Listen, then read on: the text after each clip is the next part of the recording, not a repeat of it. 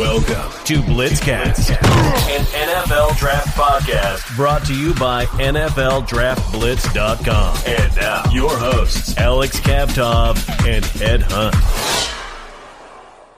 Welcome to another episode of Blitzcast. Ed and Alex are, are back in the house for another week. And this was a wild, wild NFL weekend. And I guess the the game that made it so wild was the Falcons against the Cowboys, Ed. That was just if you wanted to see an offensive showdown, that was the game to to tune into. You know, it looked like the Falcons were going to run away with it after the first quarter. They had a 20 to nothing lead. The Cowboys fumbled the ball twice. They they ran a fake punt that that didn't work. And it was an embarrassment early in Texas. It, it looked like Mike McCarthy was just going to get booed off the field at the end of the game. But that's not what happened, Ed. They just they came back and won the game. Yeah, I, I think Dak Prescott had a great game where he, I mean, he threw for 400 yards, rushed for three touchdowns. I mean, that's that's you know he, he, he put on a great performance, and I mean, I, I think they had four fumbles early in the first quarter. They were down by 20 points, so um, you know I think they were even down by a couple touchdowns and going into the fourth quarter. So definitely a great comeback by the Cowboys. Yeah, it was it was a crazy first quarter. They they just they were coughing up the win, and then all of a sudden in the second half they came out and Dak Prescott and that offense was just executing really really well. I mean everything went right for the Cowboys, especially on offense, and we saw what what Dak Prescott is capable of. Yeah, he. I mean, he he's he's really. I mean, as a fourth round pick, I mean, he's really come into his own. I mean, he might be the best fourth round pick in the NFL. I mean, just most valuable fourth round pick. Maybe not the best fourth round pick, but the most valuable fourth round pick in the NFL right now. It was like I said, it was a wild game, and there were some other guys that contributed for the Cowboys. Uh, Ceedee Lamb had over hundred yards uh, as a receiver. Dalton Schultz stepped up. Blake Jarwin was the starting tight end in opening weekend. He got injured. He's out for the season. Dalton Schultz, uh, the former Stanford Cardinal, stepped up and, and made some plays as well. So I was I was really impressed with some guys that, that really Amari Cooper made that one handed catch. Michael Gallup made a, a big time catch in the fourth quarter down the field. So the Cowboys have weapons. But the thing is, they don't have a defense at all. I mean, their defense, they don't have the weapons, they don't have the players. Uh, Vander Esch has gone down. They've lost a couple of other key guys. Demarcus Lawrence, he's questionable for this week. They're struggling on defense. We knew they would, but that's secondary. I mean, they still gave up 39 points to the Atlanta Falcons. I, I, I just think this football team has a lot of weapons at wide receiver, and I think that I think they might have the best wide receiver core in the NFL. I mean, is there is there another team in this league that has a better wide receiver core? I think he. I think you're right. I mean, if we're talking about three wide receivers, I think the Cowboys are definitely tops in that. Uh, according to Bovada Sportsbook, the Cowboys are playing the Seahawks this week, and the Seattle Seahawks are getting minus five at home. This is going to be an offensive showdown, Ed. Both teams can't stop anybody, and the Seahawks including. And this is going to be an offensive showdown between Russell Wilson and Dak. I I, th- I think so. You know, to be honest with you, I think the Seahawks are a very good team. Like I think I think they might be, you know, they might be, you know, NFC championship game worthy or I mean they're definitely a playoff team. I mean, I think this is this is a really good squad. You know, I've seen the Seahawks through the first two games, and they've given up a ton of yards. They've given up a ton of plays on defense. And right now, it seems like Pete Carroll has basically said, All right, Russell, just run with it. You've got some weapons of wide receiver. You've got Tyler Lockett. You've got DK Metcalf. You've got David Moore. Just throw the damn football. And I think that seems to be the prerogative right now for the Seahawks. Brian Schottenheimer has designed a really good offense, and Russell Wilson right now looks like the MVP favorite. I know we've only played two weeks, but right now he's definitely the clear cut MVP favorite so far. And I just think the Seahawks before this was all about playing good defense and running the football and using Russell Wilson to You know, he would roll out of the pocket. He would find the open wide receivers. He would be good on, on play action passes. Right now, they're spreading the field and letting Russell operate in the way that Tom Brady operated with the Patriots or Aaron Rodgers operated back in the day with the Packers. They're just they're spreading the field and they're giving him the ball. And I think the philosophy has changed a little bit, and I agree with it. I think they should have given the ball to Russell Wilson the last couple of years instead of just committing to the run and, and try to run it, you know, 30 times a game. And that was always Pete Carroll's way of doing it. But they realized that that defense can't stop anybody, even though they got Jamal Adams. They can get creative with him, and he has been a difference maker. But I've just uh, the Seahawks have to play better defense. And I picked the Cowboys to go to the Super Bowl and win it. If they're going to play like this on defense, they're certainly going to be exciting, but I don't think they're going to advance in the playoffs just because you know defense wins championships, Ed. Before the Seahawks and the Cowboys could be proclaimed as two of the better teams in the NFC, they have to clean up some of those issues on defense. I just think I just think in a quarterback league, you've got you've got Russell Wilson, you've got Dak Prescott on the other side. I think even though Dak Prescott has a better receiver core than Russell Wilson, I think Russell Wilson in this game is the better quarterback, and I think he'll end up winning. So let's talk about this. I mean, Dak Prescott. Does it change your mind based on what you saw in this performance, week two against the Falcons? Is Dak Prescott a top five quarterback in this league right now in 2020? Well, I, I, I don't think he, I don't think you could say top five, but I mean he's he's flirting with he's flirting with it. I think he's maybe like I would put him at like maybe seven. I mean I would put guys like Lamar Jackson, Mahomes, Russell Wilson ahead of him. You know I'd probably even put uh, Aaron Rodgers and Matt Ryan ahead of him. There's there's a few there's a few guys I would put ahead of him because I mean you know this is a quarterback league and there's a lot of good quarterbacks in the league right now. But I mean, yeah, I mean, he, he I think he's probably, you know, I think it's fair to say he's like the seventh best quarterback in the league. I would put him as a top five quarterback right now, just based on what I'm seeing, because I think he's going to get a chance to flourish this year. The last couple of years, his numbers have been going up, because in the beginning of his career, he was more of a game manager.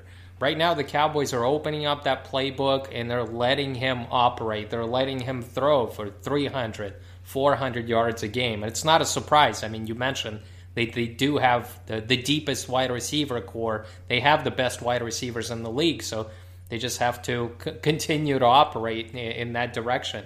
And Zeke is no longer the, the bell cow, the, the guy leading the charge. Right now, it's clearly Dak Prescott. To me, he's a top five quarterback because the only three guys right now that I would put ahead of him are Patrick Mahomes, Russell Wilson, and Lamar Jackson. But there's nobody else that I would put ahead of him because because I think those old guys, and let's call them old guys. I'm talking about Drew Brees, Tom Brady, Aaron Rodgers. They've taken a step back. So we're not living in past glory. We're not talking about 2015. We're talking about 2020. And I think Dak has definitely taken that step up. And this year, he's clearly going to throw for more yards and more touchdowns than he ever has. He's going to be really motivated. And that's what I'm saying. Jerry Jones missed out, Ed, because I think with the offense that he has there, the weapons that he has there, Mike McCarthy is going to open it up for Dak. Dak is going to be the highest paid quarterback at the end of the season. He's going to get that contract. And I'm sure the Cowboys are going to be scratching their head and saying, why didn't we give him that 35, 40 million that he was asking before this year? Well, I, I, I mean, I thought, I thought that the, you know, with Dak Prescott, you know, getting all the receivers he got, I thought he should have signed the contract a year ago. I mean, I, I just, I, I, I think, I think, I think they were at a standstill, and I respect the, I respect for the Cowboys for at least trying to hold their ground.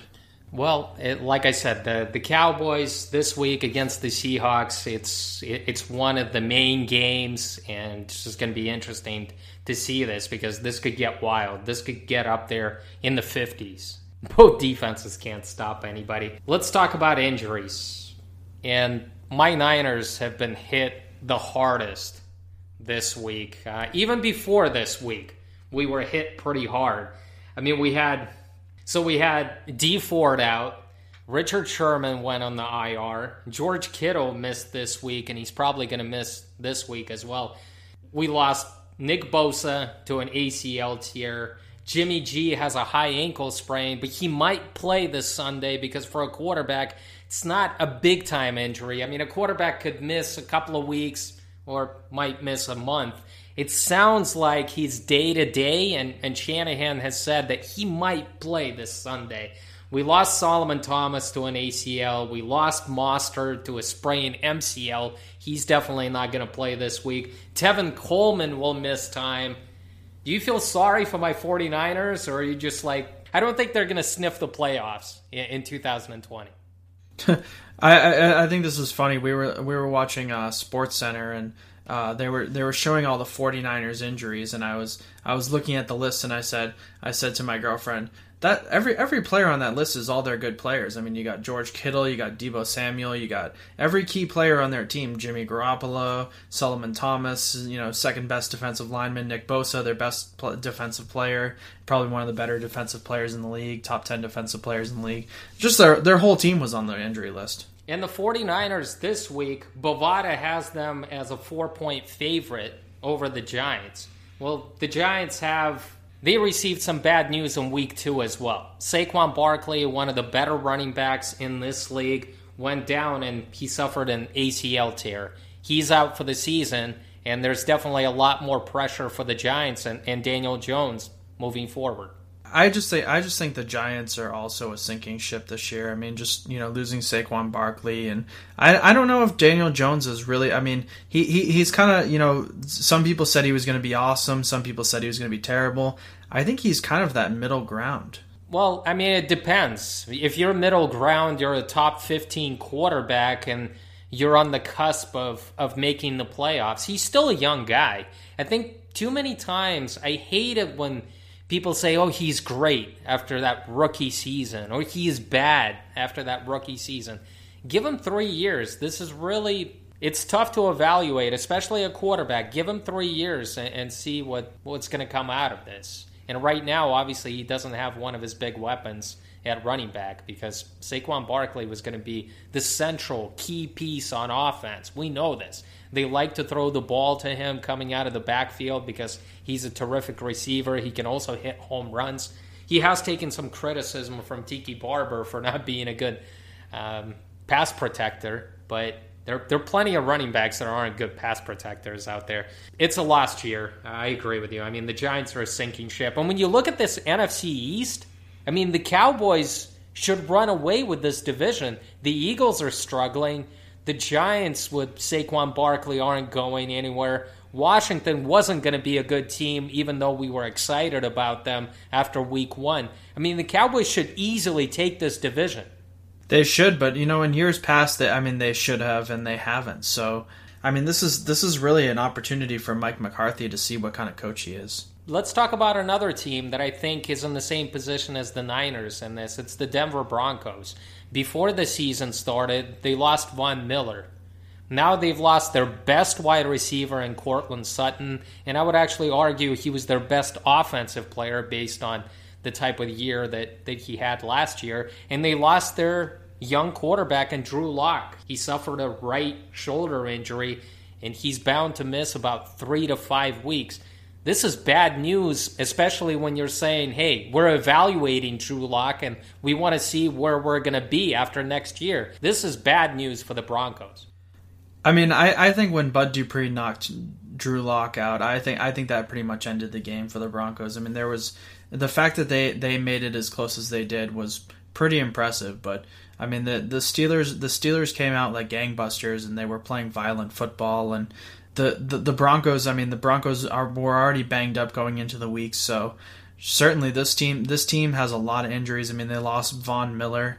I mean, losing him for the year is a big loss. I mean, you you, you really you really can't be your best when you lose your best player, right? You, when you lose your best edge rusher, best player, all world uh, outside linebacker, you really can't be a Super Bowl team. I just it, it's just it's, it's very rare in my lifetime to see a team lose their best defensive player and still be a Super Bowl team. Before that Von Miller injury, there was a lot of whispers that the Broncos were on the cusp of making the playoffs. there were a few people that were talking them up as as a wild card team because this year we have three wild card teams, and the Broncos were kind of that sleeper, that that dark horse pick this year. Not anymore. I mean, obviously Drew Lock is going to miss time. Jerry Jeudy was was knocked out for a little while. He got back in the game. Courtland Sutton is is a huge loss for them. And now who do they have? They have Jeff Driskel, who put together a pretty good performance just based on coming in as a backup quarterback. Maybe Brett Rypien gets a crack at it. But this is like I said, the, the Broncos will have to endure this for the next three to five weeks, and then you never know if Drew Lock is going to be 100% the rest of the way. Bad news. I, I feel sorry for them. As a Niners fan, I do sympathize with what the Denver Broncos are going through right now. The best running back in football, and I'm confident in saying this, Christian McCaffrey of the Panthers, he suffered a high ankle sprain. He's going to be out. I, I think it's more like four to six weeks. I mean, I, I own him in fantasy. I think, I mean, it's an ankle injury. It's not an ACL tear. So I, I, I think Christian McCaffrey will be out probably a good chunk of the, you know, good chunk of the first half of the year. But I think he, he'll come back and I think he'll have a productive second half. I sympathize with you, Ed. You had the number one overall pick in our fantasy draft. You obviously chose, like many others, uh, you chose Christian McCaffrey. Like 100% of other folks out there who had him as the number one overall pick. I had Christian McCaffrey and Saquon Barkley in three out of my four fantasy leagues. I'm in trouble this week. I'm scrambling. I'm I'm trying to add some guys like Dion Lewis or who else is out there? Devonta Freeman. You're trying to kind of you know find some pieces out there. Maybe some Rams running backs like Darrell Henderson or Malcolm Brown. We're scrambling this week as far as fantasy as well. A couple other injuries of note Davante Adams suffered a hamstring injury. Hamstring injuries are tough, especially when you're asked to cut, like wide receivers do when they're running routes. So we don't know how much time he's going to miss. And Anthony Barr, uh, the Vikings linebacker, he suffered a, a shoulder injury. And another injury of note that occurred before the game that was Tyrod Taylor, quarterback of the Los Angeles Chargers, the starting quarterback, he had a, a rib injury. Apparently, he got a shot uh, before the game and he started feeling, he had chest pains and he couldn't go. And your boy, Justin Herbert, I'm confident in saying this, Ed, because you were on his bandwagon before the 2020 NFL draft. You liked them for the last couple of years. He was inserted in the game he played against the Super Bowl champs, the Kansas City Chiefs, and he played a hell of a game. I got to give it to him. A guy that only found out that he was going to start 10 minutes before the game was going to was going to occur, he put together a hell of a performance. I, I, I'm going to make the bold prediction that Justin Herbert will be a top eight quarterback in the league at some point in his career. I, I, maybe it's not even that bold. I don't think it's that bold because he was drafted sixth overall in the NFL draft. Obviously, he was the third quarterback drafted, but the Chargers thought very highly of him. They obviously believed that he was their franchise quarterback. The one thing that I really struggle with, he did throw that one interception that he shouldn't have thrown. It was across his body, and I'll give it to him. I mean, he's a rookie. That's a rookie mistake. He trusted his arm a little too much when he could have picked up the first down with his feet. I think it was third and two, and he went for the big play, throwing across his body. I mean, that's not something you, that you do in the NFL. But the one thing that really pisses me off is that Anthony Lynn, the head coach of the Los Angeles Chargers, I mean, the Chargers are committed to Justin Herbert the rest of the way. They do believe he's their franchise quarterback, or they wouldn't have chosen him in the top 10 this year. Anthony Lynn keeps saying that if Tyrod Taylor is healthy, which is a question mark heading into this weekend, that if he's healthy, he's going to remain the starting quarterback. What is this? I mean, Anthony Lynn is really loyal to Tyrod Taylor. He had him with the Bills. He was the starting quarterback, but come on, Tyrod Taylor is not Justin Herbert. Go with the young guy, give him time. He will give you a chance, and he could propel this offense to bigger and, and better things moving forward. Yeah, I mean, you got to play this year. I think I actually think the Chargers can be a good team this year. I think they could be a playoff team if they want to be. Well, right now I just don't see it. I think their defense is good, and I realize that Herbert threw for 300 yards in a loss to the Chiefs. They took them to overtime, so that that was really impressive. I saw a lot. Did you see? Did you see Harrison Butker? I mean, that might have been the best kicking performance I've ever seen. I just, I had to, I had to bring that into the show. I mean, he, like, they literally, they made him kick the field goal, and then they took a timeout, and they made him kick another field goal, and then he came back, and he, it was finally real, and he kicked it a third time. It was, it was one of the most impressive kicking performances I've ever well, seen. the man has got a strong leg. I mean, 50 plus yards is is nothing to him. I'm sure that last kick would have been good from 60 plus. I, I just, I mean, to make three in a row, I mean that's accuracy. I mean when you when you make f- three from 50 plus, I mean that's that's accuracy in my opinion. Bovada has the Kansas City Chiefs versus the Ravens this week. The Ravens are are a three point favorite. The Chiefs didn't look that good against the Chargers. What should we think about their performance against the, the Baltimore Ravens this week? Who do you have? I'm a, I'm actually going to go with the Chiefs. I'm not I'm not too worried about them. Uh, you know they're gonna ha- they're gonna have a few bad games here and there. I mean this wasn't this wasn't the best week. They didn't they didn't really have a chance to prepare for Justin Herbert. Justin Herbert had a good week. Now they know what they see have in him teams like the Chiefs are gonna have are gonna have games like this, but you can see that they have that sort of drive and that ability to win close games. So not only not only can they take it two teams, but they can also win the close games. So I'm I, I'm not worried about the Chiefs, and I I think right now I think I think them and Baltimore are the two favorites for the AFC still. If I were to say today, I would say Chiefs are probably going to win the AFC. Let's talk about another AFC team that is playing really well. And this pains us, said because you know where I'm going with this. It's the Buffalo Bills. And Josh Allen has been playing lights out in the first two games. I do want to stop the presses a little bit because Josh Allen played against the Jets, who are one of the worst teams in the NFL. And then they played against the Miami Dolphins without Byron Jones. And that secondary for the Miami Dolphins looked like trash. I mean, the Dolphins spend a lot of money on free agents on that defense, and they couldn't stop anybody. I mean, Josh Allen looked like John Elway the way he was throwing bombs to Stefon Diggs. What are we to think about the Buffalo Bills? Are they the favorites in the AFC East, or are you still sticking with Cam Newton and the Patriots?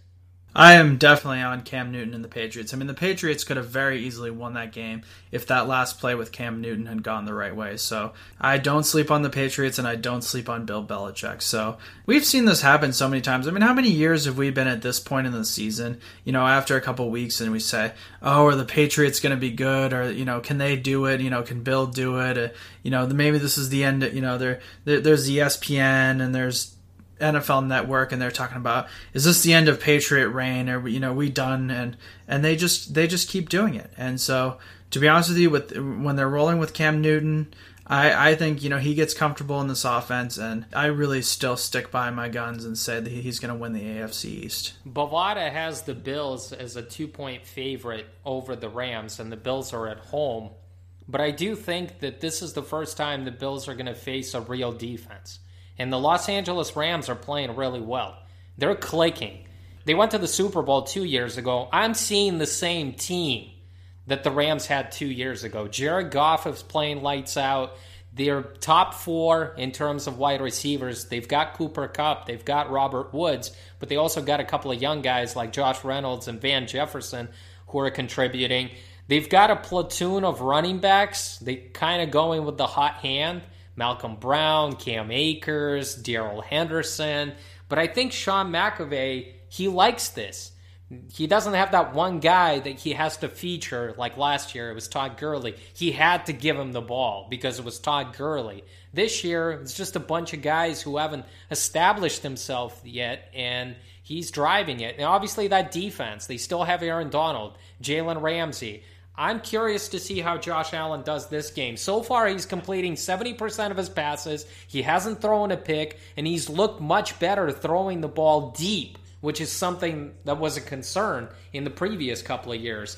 I'm curious to see how the Bills are, are going to look against the Los Angeles Rams. Who do you have this week?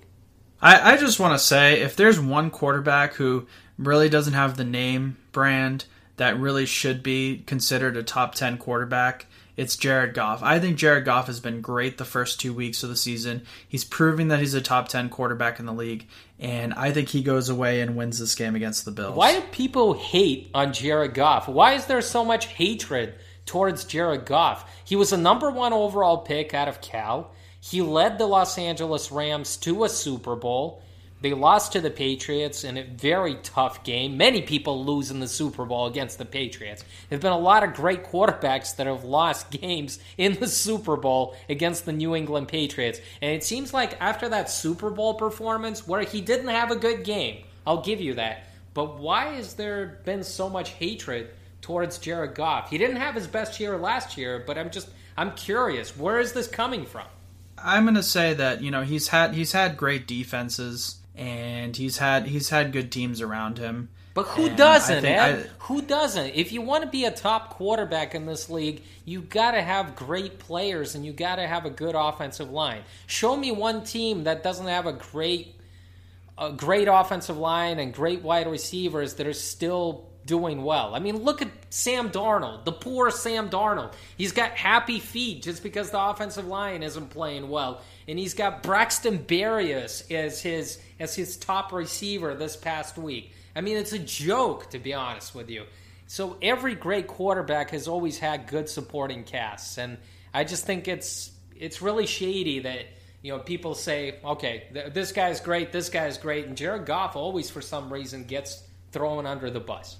Well, I, there is one. There's one way that Jared Goff gets thrown under the buses. He ha- he hasn't had great offensive lines, and he's still played good ball without great offensive lines. I mean, the the, the Rams are not a not a great offensive line team. I mean, they need to upgrade in that area. Yeah, two years ago when they went to the Super Bowl, they had a good offensive line. Last year, they, they were average at best. And this year, I would also say that they're still working out those kinks. I, I wouldn't say that they're great. Maybe they're better than what they were last year. But I just, I'm always surprised how Jared Goff, always for some reason, analysts and people always talk down about Jared Goff just because he doesn't have the strongest arm or he's an a he's a system quarterback. What do you call Tom Brady? He's not a system quarterback. What does that mean when they say system quarterback? System quarterback is you run your offense really well. And if you put him in another offense, he'll master that as well. It's beyond me at this point. Let's get to college football. Uh, there is some big time news that I didn't expect. Deion Sanders, the former All Pro Hall of Fame cornerback who played for the Dallas Cowboys, the, the 49ers, the Atlanta Falcons, he doesn't have any head coaching experience. He's been an offensive coordinator at Texas recently. He got the head coaching gig at, at Jackson State. Jackson State is an FCS school. They play in the SWAC. This is Jackson State should be ecstatic at this point. What can we expect from Deion? You know, Deion, I think I think he'll bring a lot of energy to a locker room. I think that's I think that's really what I mean. I, I, just I see him being a good recruiter. I see him being very magnetic. I just think I just think when you're competing in, in that level of conference, I mean, you know, it's just it's just I think I think kids, you know, if they want to go to a small school, are going to be drawn by the name, but I think they're also going to be drawn by his personality. I mean, he has. I mean, Deion. One of the things I love about Deion is he has an energy to him that that not that that, that most that most people don't have. He's the type of person that if he wasn't a great football player, he could be a great salesman. And he was. He was a great analyst on TV, and it sounds like he wanted to get into the coaching ranks. Nobody was going to make him a head coach in the NFL, and this is the best job that he could have gotten. You know, I think he's going to raise the profile of Jackson State. I think that's pretty obvious. Kids at that level would want to go to a SWAC school. They would want to go to Jackson State because they know where Deion has been. He's been to the NFL and they realize that that's their dream. That's where they want to get to. So I think he's going to do really well with recruiting because I can imagine Deion sitting in the living room somewhere and just making quite an impression on the family and and on the kid that probably wants to play for him. I think he might steal some recruits from teams that are like in the non-power 5 conferences. Kids would be willing to play for Deion because I heard that that Deion wants to bring in about six to eight coaches from the NFL ranks. So he's going to have an experienced coaching staff. I have no doubt about it because he has no head coaching experience. He has some head coaching experience in high school before, but high school is high school. I mean, college is is a little bit different. I think he's also going to bring exposure to the HBCU colleges, just in general. Guys like Jerry Rice, Walter Payton, Michael Strahan, Aeneas Williams, all those great players have gone to HBCU schools, but in the past decade those schools have kind of fallen in their profile. And I think this is going to be great for the black colleges, and this is going to be great for, for Jackson State moving forward. I definitely has a ton of energy, like you said.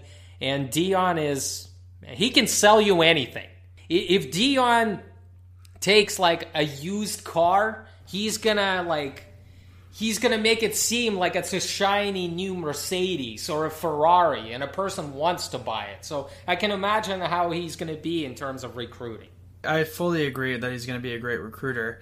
I, I, I, give him credit for being bold. I mean, this is a bold move. I mean, he could have been an, an, assistant in Alabama. He could have been like an uh, you know a defensive assistant in Alabama. You know, work with some of the cornerbacks. You know, maybe work with some of the young cornerbacks, and you know, just kind of take like a limited role. Obviously, he's got some expertise, and he knows he knows a lot about you know playing defensive back and even even playing on the offensive side of the ball. But you know what he said? He said, "I'm gonna be I'm gonna be the guy at Jackson State."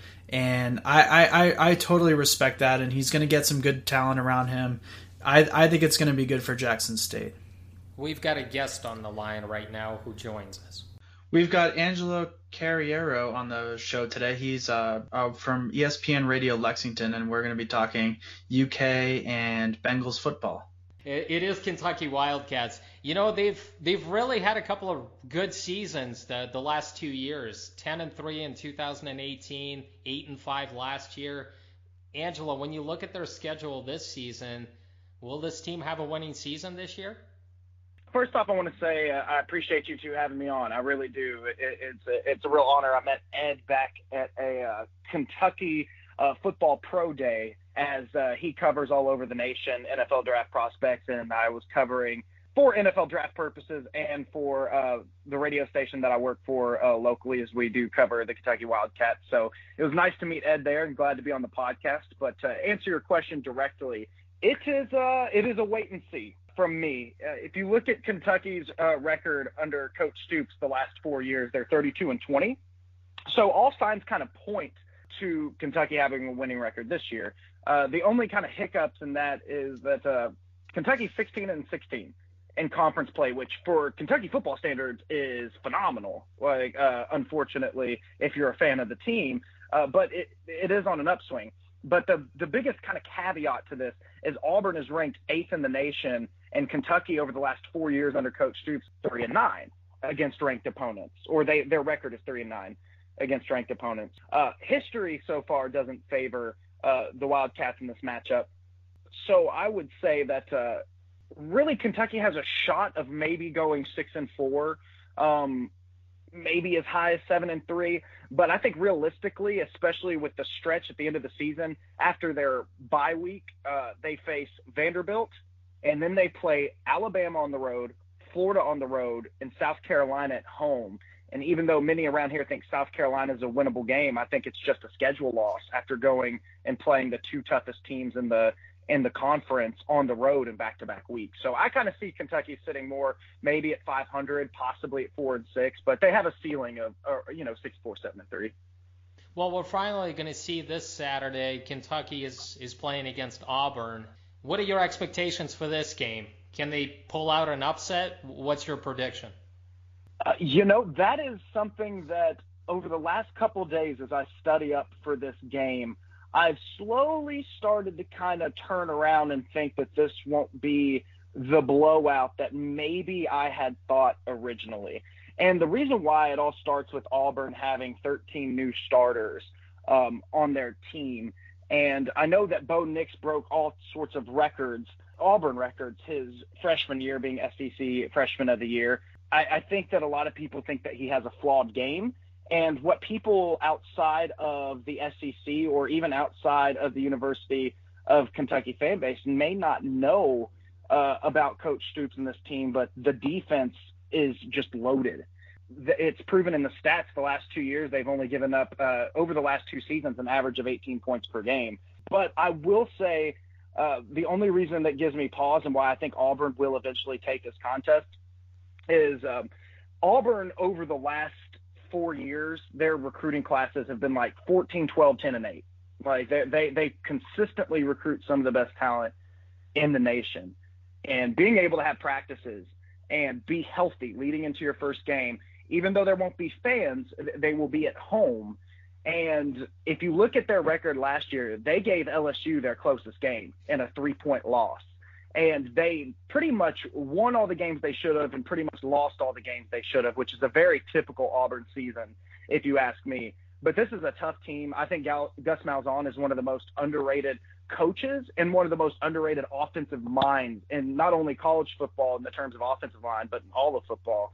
Uh, so I will, if I had to make a prediction right now, which can change by Saturday, I do think that Auburn kind of has the edge in this contest, as I think many would believe as well. Well, it's no surprise that Bovada has Auburn at home minus seven. Uh, they're the favorites against Kentucky. Every that line's moved down though; it was higher, so that's interesting.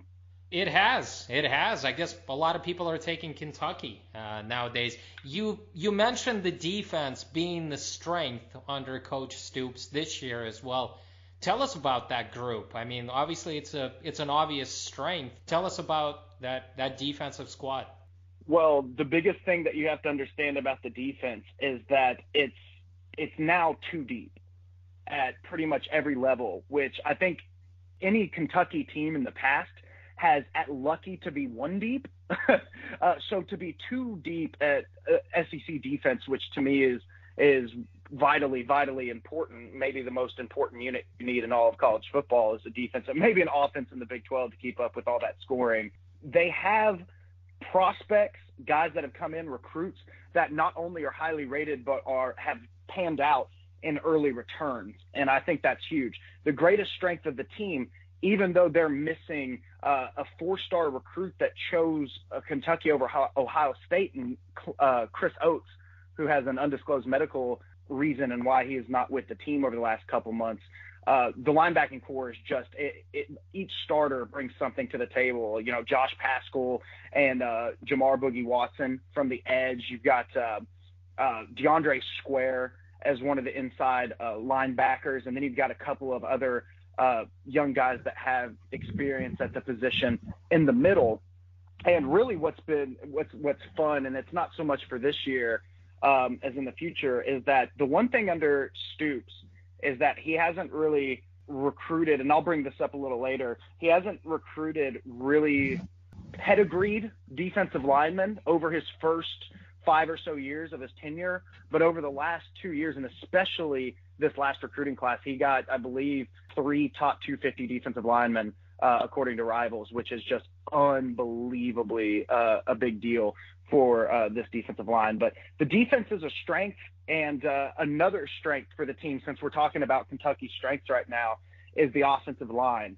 And uh, really, ever since about 2016 going into 2017, uh, Kentucky has found a way to build one of the better offensive lines in uh, in the SEC. And you don't have to ask me. You can look at the All SEC uh, team for offensive line.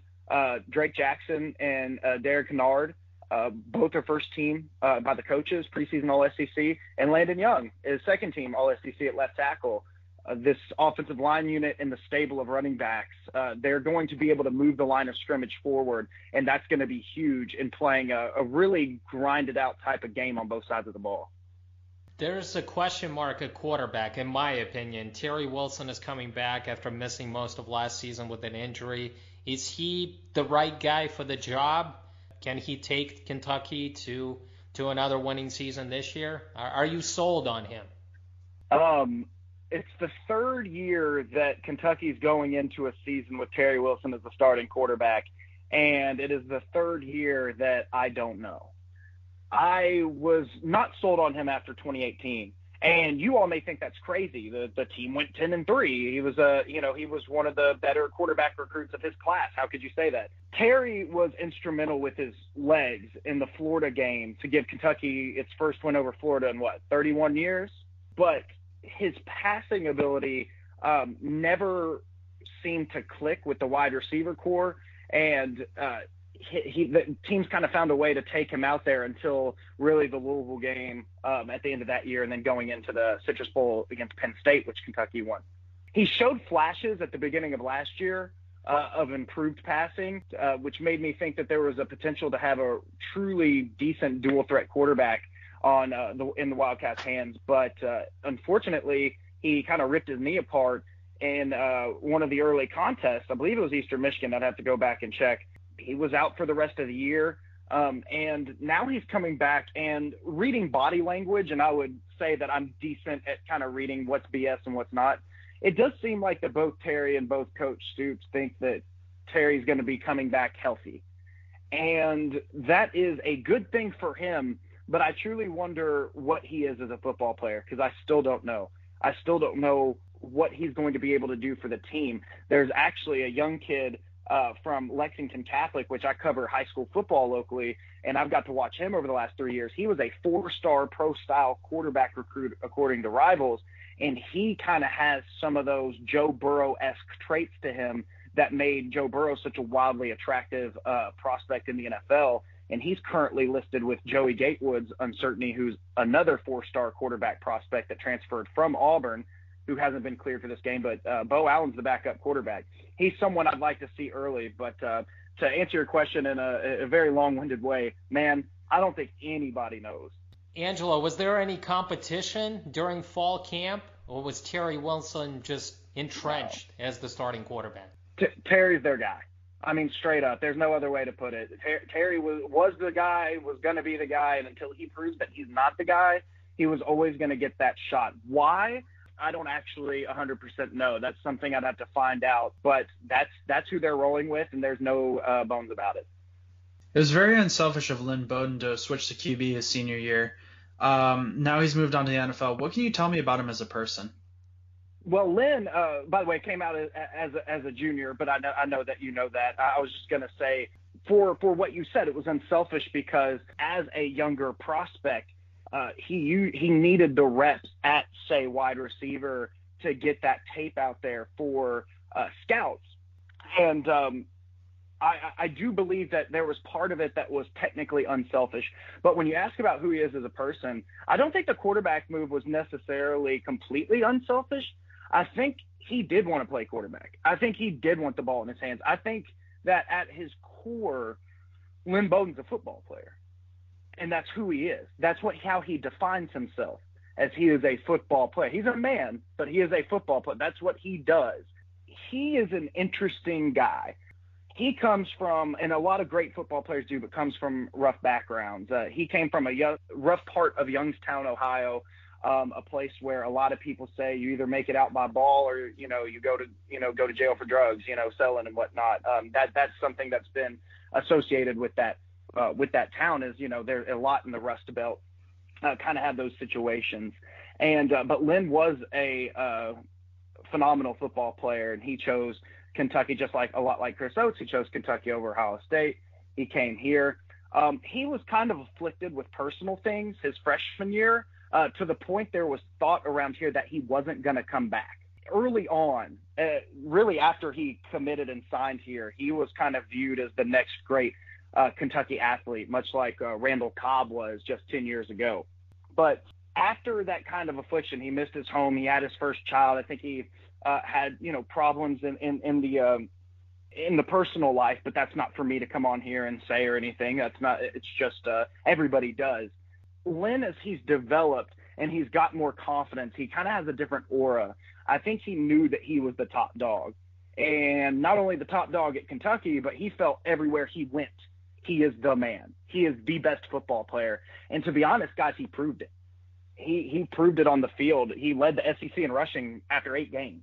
He only played, you know, he only really rushed the ball those eight games and beat out Clyde Edwards-Helaire, who was a first round pick at running back, uh, and starred with the Kansas City Chiefs in that game one matchup. Um, he kind of exemplifies what a football player that a head coach would want. I don't I don't know if either of you all played football or or met a lot of coaches, but you know they want dogs. They want guys that come in, they do the work and they do everything for the game.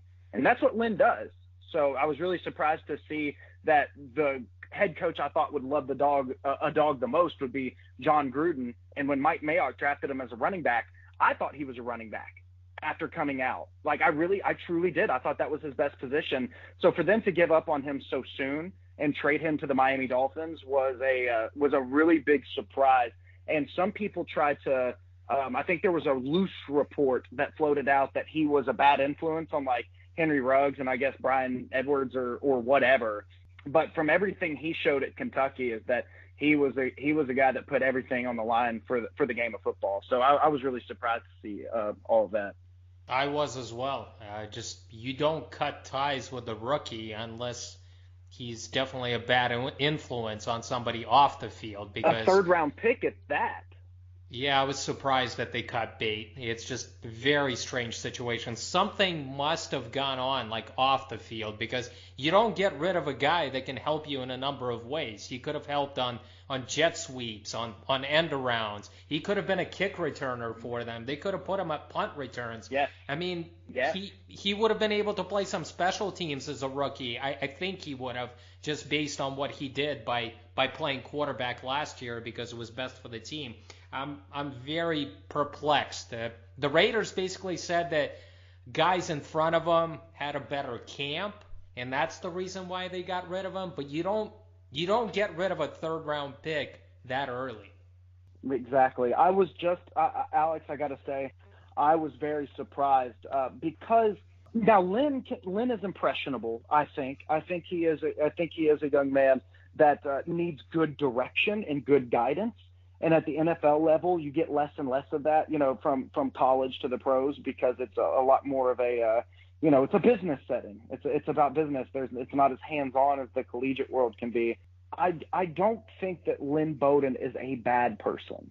I think that Lynn Bowden can be a different guy. I think that he can sometimes be, you know, maybe immature or maybe he isn't. And what I mean by immature is even just ready for the NFL and that type of uh, capacity, but nothing here showed me that he was a a bad person.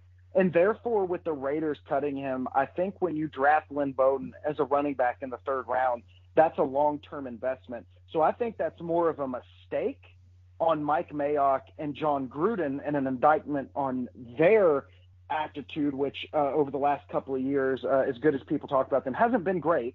Uh, Clelin Ferrell, cough, cough. But um, over Josh Allen, cough cough. But um, I think that it, it, that Lynn deserves a second chance. He's going to Miami. Miami obviously saw value in him, and maybe that they have the infrastructure, maybe that Patriots type of infrastructure that Brian Flores has adopted in Miami will help him. And you know what? It'll be really fun to see him and Tua, and then Perry from uh, Navy, all former quarterbacks. One Tua still is, and they could be electric, man. I'm excited for that. So hopefully Lynn is able to cultivate a role in Miami, and we can really see the type of dynamic potential that I think he has.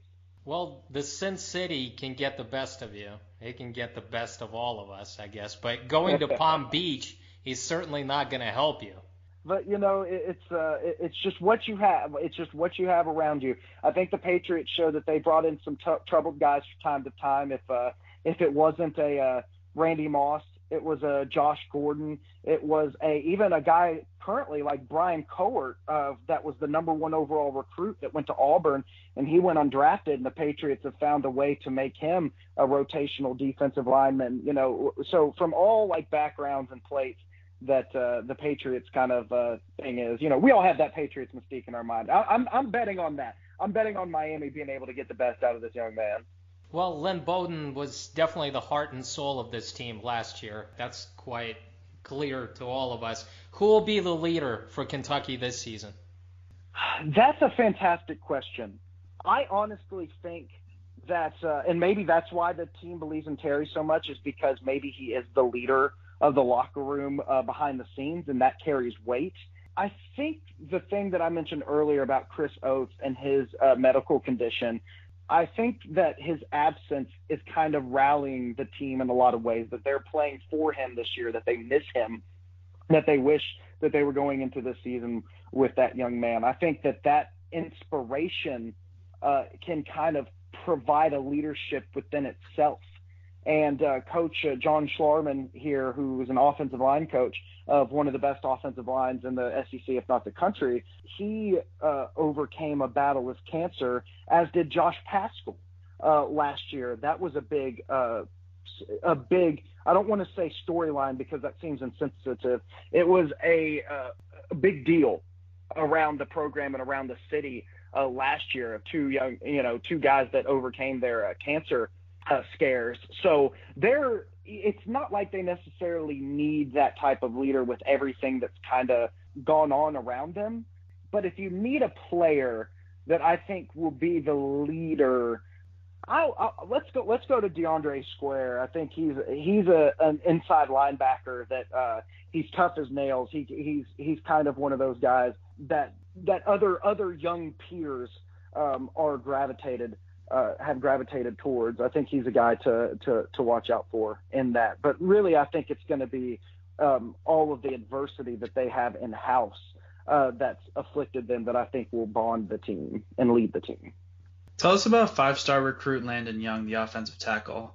Has he lived up to his billing as a recruit? I'm buddies with Landon. Uh, now we don't go, you know, go out and have a drink on Friday nights or anything like that, but uh, we're very friendly. Um, I really like Landon. He is uh, actually just got married too, he, um, so congratulations to him.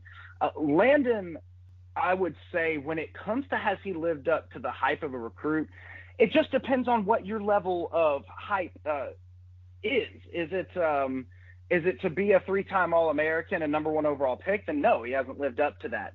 But we have seen over time a lot of top prospects, and a couple that come to mind like Jonas Gray and Da'Shawn Hand being two five-star guys, two top five guys really, that came in and were great college players, but never, you know, like Da'Shawn Hand's kind of sticking around as a rotational slash starter guy for Detroit, uh, and Jonas Gray had his one game cup of coffee with New England.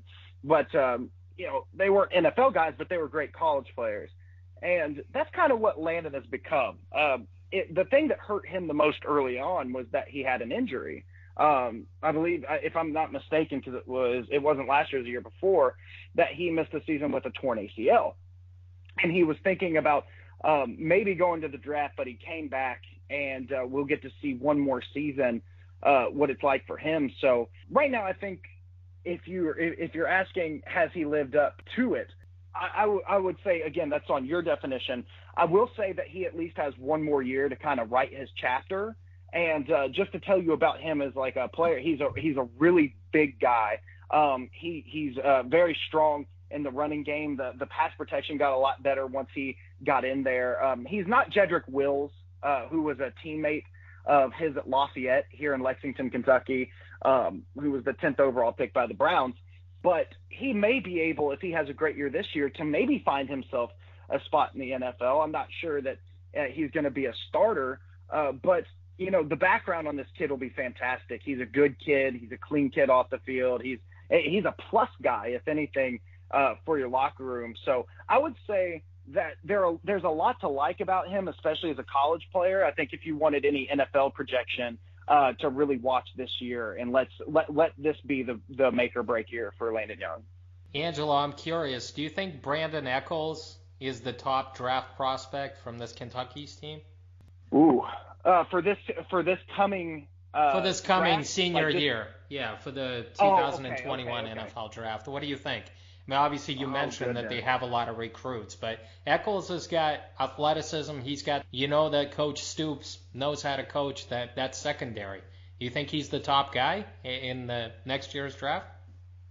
I, you know, I, I would I would have to say he's obviously up there for the reasons that you listed. Uh, there are a couple of guys that, in my mind, from the seniors that I think have a case for that. And the first one, and uh, funny enough, is Max Duffy, who's a punter, and uh, he he is a well, he's a great punter. There's no there's no bones about it. He won the he won the Ray Guy Award last year. He's he was other than Lynn Bowden, I, I swear to you all, he was the second uh, best player on the team and had the second biggest impact. He consistently got people in the position, you know, consistently got the defense in a position to succeed, and that to me is uh, huge.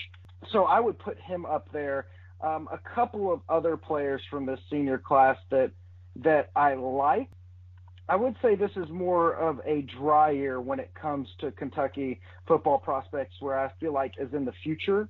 Um, you're going to see a lot more. Obviously, Landon Young, um, Drake Jackson is a guy that's been for a couple of years has been really, really not just good, uh, but he's been great for the Wildcats. And if you put him in a scheme that can kind of a, a lot like how the Eagles kind of use Jason Kelce, if he can be in kind of that mold, um, that that he can succeed there. And then Boogie Watson is another guy, Jamar Boogie Watson. Um, so yeah, that's that's that's where I would say the prospects kind of are with uh, Echols being right up there, if not the top, with those other guys. Can Max Duffy play quarterback? Does he have a good arm?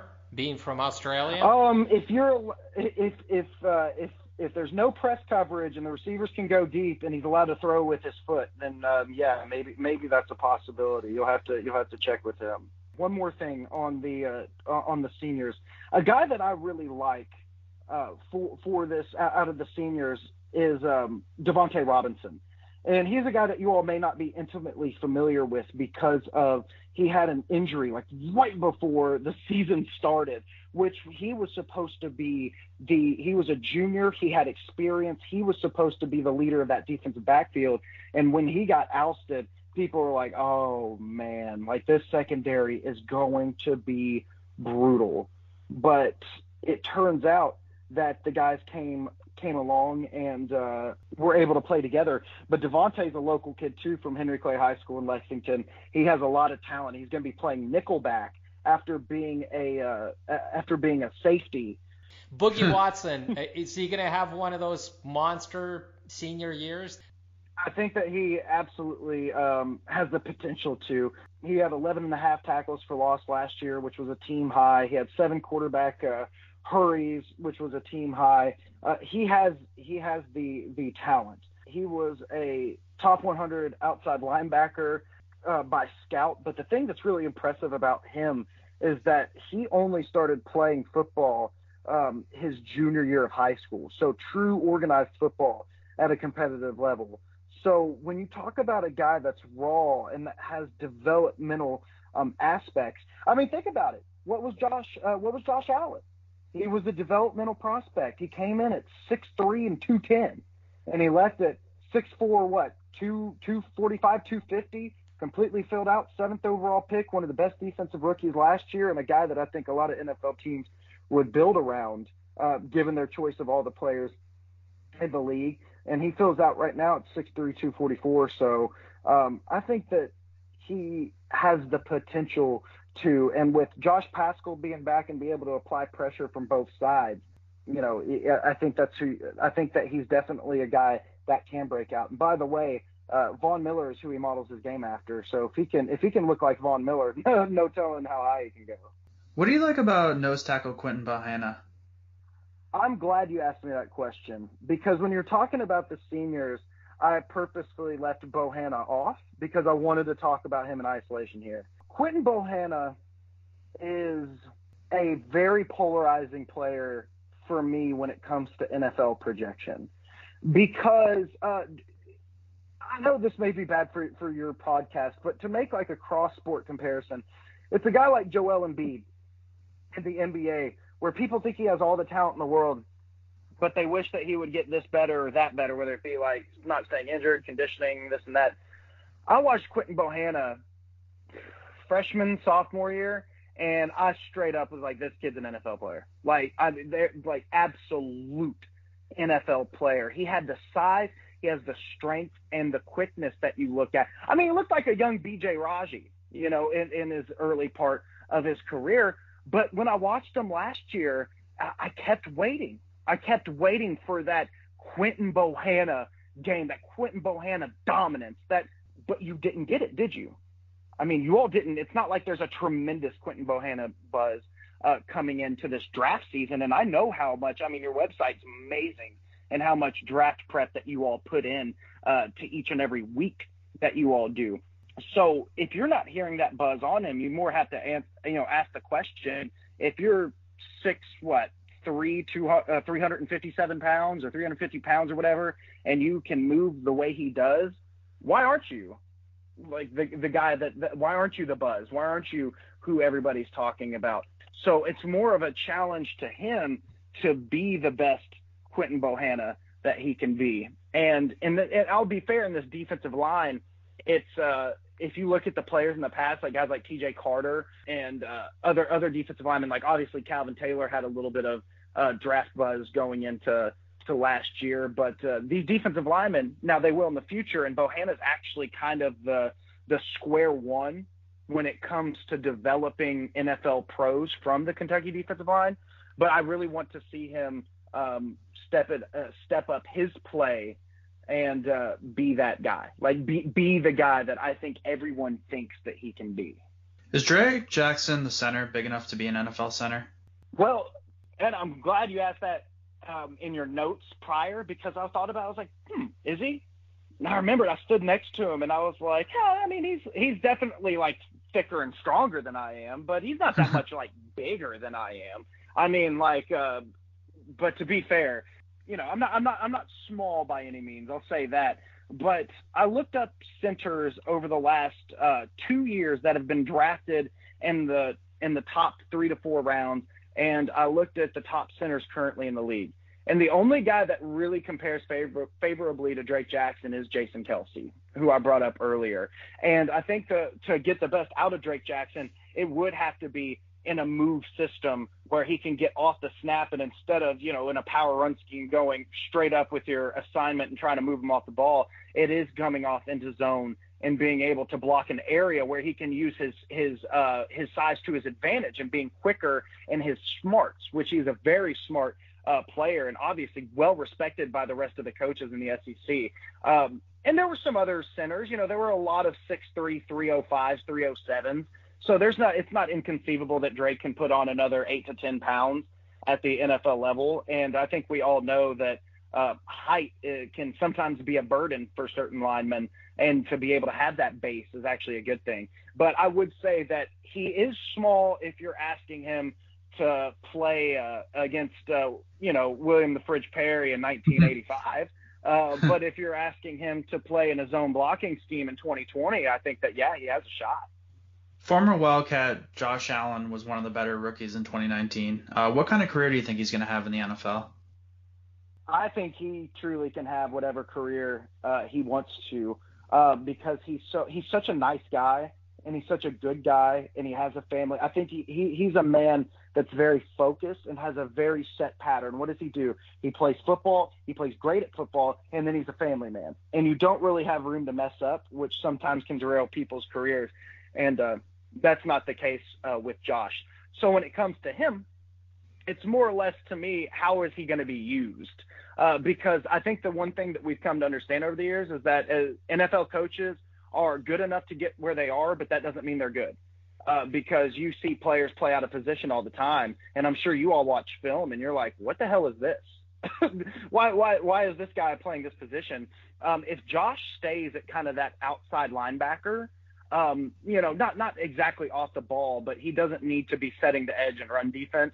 If he's able to play uh, freely among along the perimeter, maybe drop back a little bit, but most of all, be able to pin his ear back and rush the quarterback.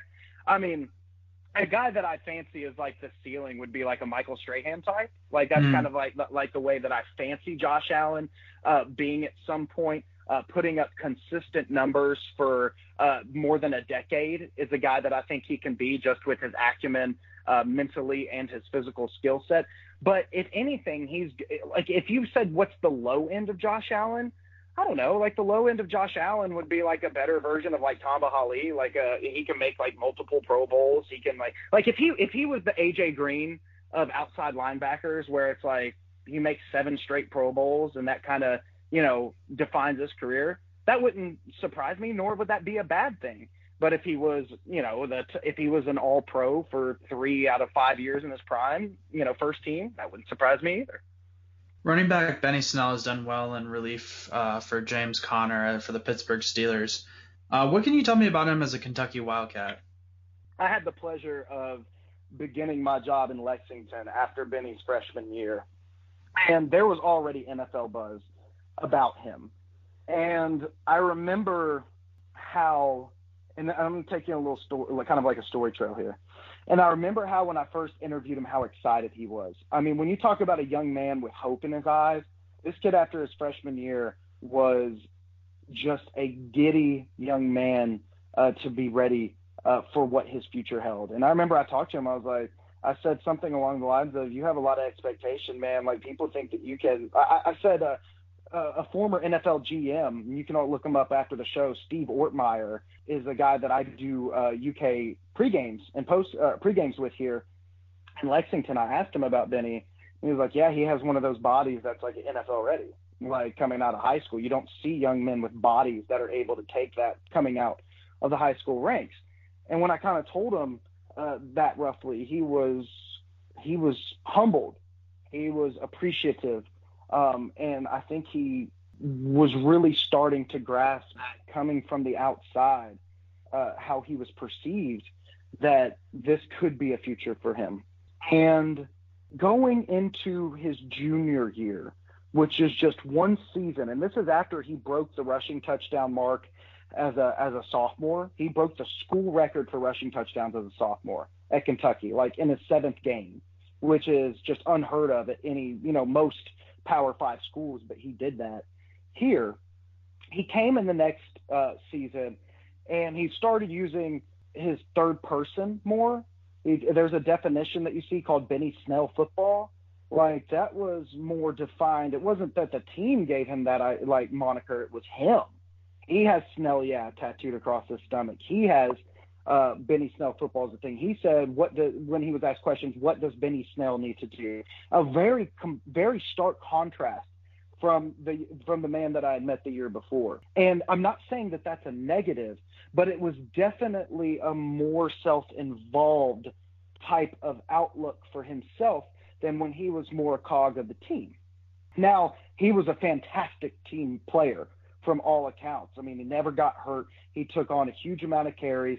Uh, he was very safe with the ball. I mean, he's arguably the greatest uh, non-quarterback and or greatest offensive non-quarterback in Kentucky's history. I mean, the stats and, the, and his impact bear that out. But I remember being at the pro day, and he had declared as a junior, and a lot of those guys uh, that were coming out, like uh, Mike Edwards and Josh Allen and Darius West and Chris Westry and all those guys. Even though I think Chris might have been a red shirt, but they were um, they were all kind of in that same Kentucky, like defining what Kentucky football is class.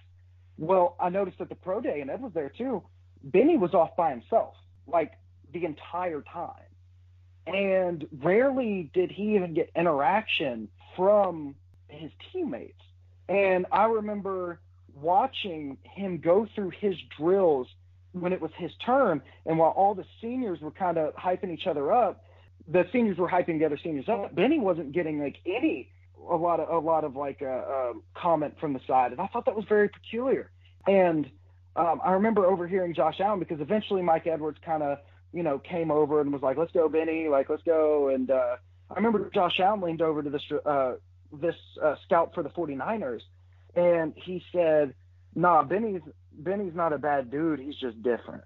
Is what Josh Allen said, and I was just always very intrigued by the inner workings of what that team going 10 and 3 to that kind of statement that he's not a bad kid he's just different and i and i've just ever since then i've been very fixated on that one little saying and uh and been forever curious but he obviously got he got drafted a lot higher than I thought he would. Mike Tomlin loved what he could do for the Pittsburgh Steelers and establishing that kind of rough and tumble uh, offense. And Tomlin obviously loves the guy, making him the second running back. And he had that big week one after uh, James Conner got hurt against the Giants. So, uh, uh, so him as a person, I, I will say this: there were not many Kentucky Wildcats that I enjoyed more than Benny Snell on the field, off the field as a guy. I think I think he's just a, he was just a young man that got got excited about what his future held, and um, I, I love him. I love to see him succeed. He is going to forever be welcomed in Lexington, and I'm a big fan. But that's just kind of like a a just kind of a story of like how that kind of developed for Benny into where he is today. Well, I always say, Angelo, there's nothing wrong with being different. Being different sets you apart, and then you can succeed in the NFL. That's exactly right. That is exactly right. And by the way, I'm getting old, Angelo, because I actually know who Steve Ortmayer is. It, it's amazing. Well, there you go. Yeah, we're actually doing a, a UK pregame uh, Saturday morning. Me and Coach, man, he's a really cool guy. By the way, one of the nicest men you will meet. He has been nothing but welcoming and, and nice to me since I've met him. Well, he's he was the general manager for like the Chargers and the Rams, and I didn't look this up by the way on Google. I'm just gonna put it out there. I didn't. Wow, But I for, know- for your own recollection. Okay. Uh, I'm getting old. Like I said, I'm I'm getting old. One final question that we have for you. Uh, we've talked about Kentucky. I want to talk about the Cincinnati Bengals, and you know where I'm going. I want to talk about Joe Burrow. I don't want to jinx him. It's been two starts, and it, it is still Cincinnati. But there's just something different about Joe Burrow, and you can see that during the first two games. What are your thoughts on him, his performance so far? Well, I'm gonna go. I'm gonna go back a little bit. A fun tidbit. Uh, my grandfather is from the same town in Nebraska as his grandfather, and they actually watched together Joe's first start in Nebraska. So they they were at the same place. So I think that's a that's a pretty cool connect. Waiting on wait waiting on being his uh, sole media advisor. So when I do that, you'll never hear from me again. I'm gonna big time you. But until then, I, I guess I'll tell you a little more about Joe. You're supposed to laugh at that, guys. Come on now. Come on. I'm trying to mess with y'all.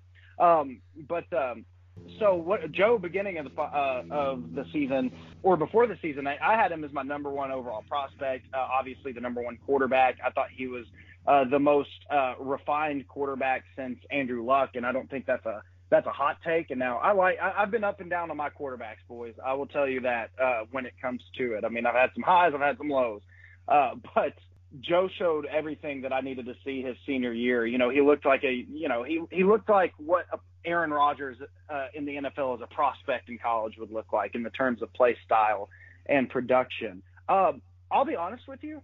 Um, I think Joe is showing the things that he needs to show, which is when you're under pressure, games on the line, and you face adversity. How do you respond? And this kid is always going to respond uh, with toughness and grit, which can result into um, into magical play and, and perseverance. I will say that through the first two weeks, um, I don't know if it's because I expect so much out of Joe or if it's that I'm not watching close enough, um, which I have been. Um, but it, I feel like he's still uncomfortable in the offense.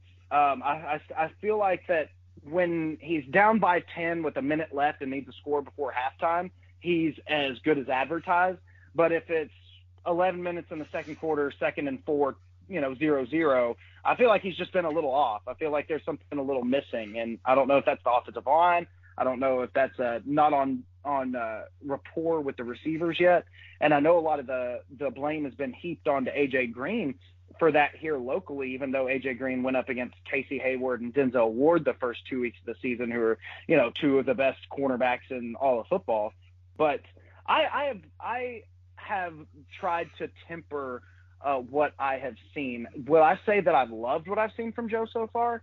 No, but I, I mean, but I've seen, I've loved what I needed to see from him, and he's in his going into his third start on a bad offensive line, you know, and a, even though Jonah Williams showed a lot of promise, and I like uh, Trey Hopkins, but you know, it's it's a give it time type of thing. But I see that you're obviously super uh, high on what you've seen on uh, Joe, so at least uh, may, may, maybe I need to get some glasses. I don't have them yet.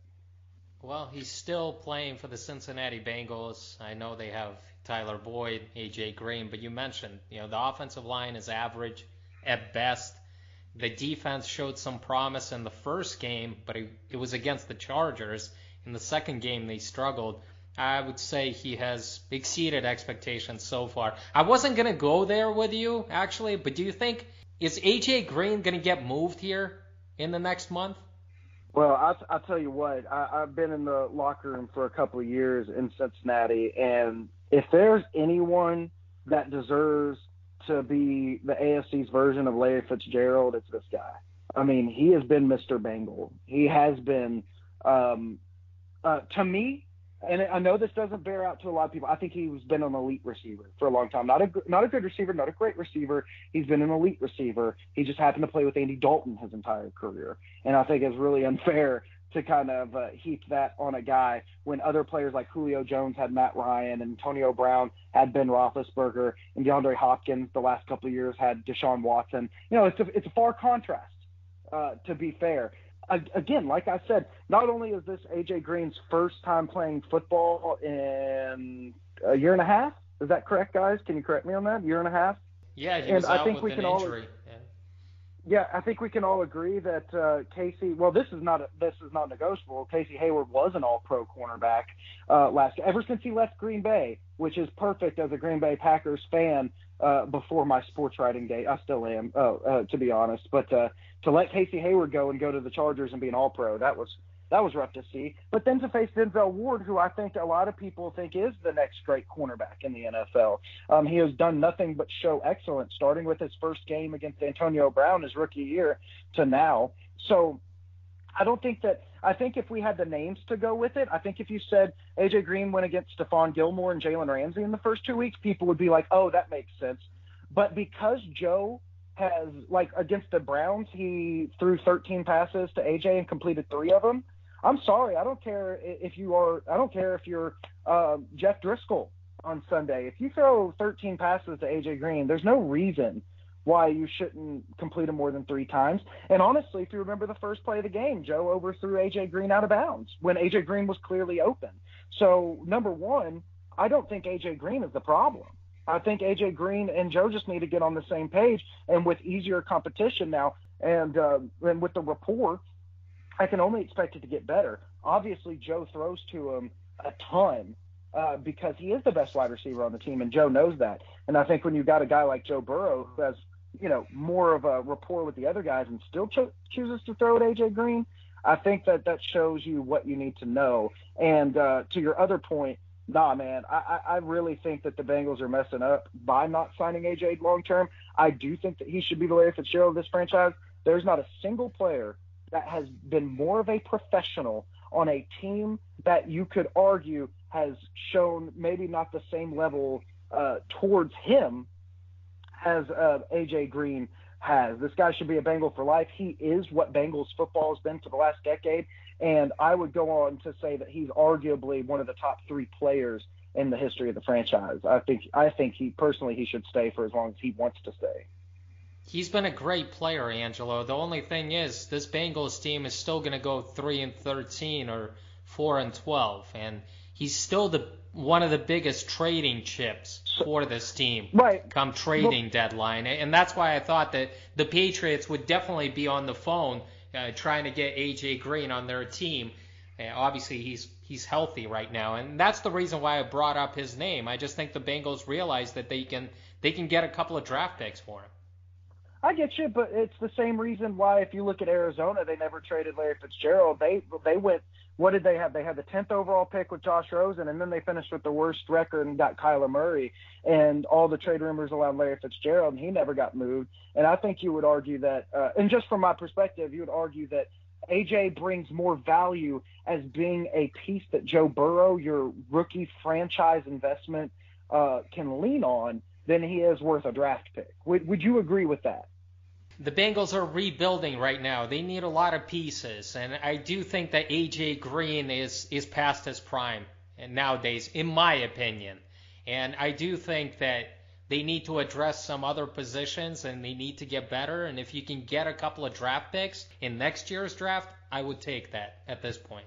Angelo, thanks for being with us. Uh, please tell our listeners where they can where they can find you honestly, you just need me at one place. You can follow me at Angelo Media Lex. That's A N G E L O M E D I A L E X. You follow me on Twitter, and I like to advertise everything that I do from podcasts that I'm on, I'm on including this one, uh, from the shows that I do. You can listen to me um, all around the world at uh, WLHG.com, which I'll post on there. Or if you happen to listen to this locally, you can always catch me on the station. You just follow me on Twitter at Angelo Media Lex, and you'll see all the content that I produce uh, from from today into the new year and beyond. Angelo, thank you for the knowledge and for all the inside information about Kentucky's football. No problem. I'm really glad to have somewhere to share it, and I appreciate that uh, you all invited me on. It's a great honor. And thank you, uh, thank you, Alex and Ed. Good talking to you again, man. I can't wait until the next time we meet up. This was another episode of Blitzcast. Thank you for listening. Take care.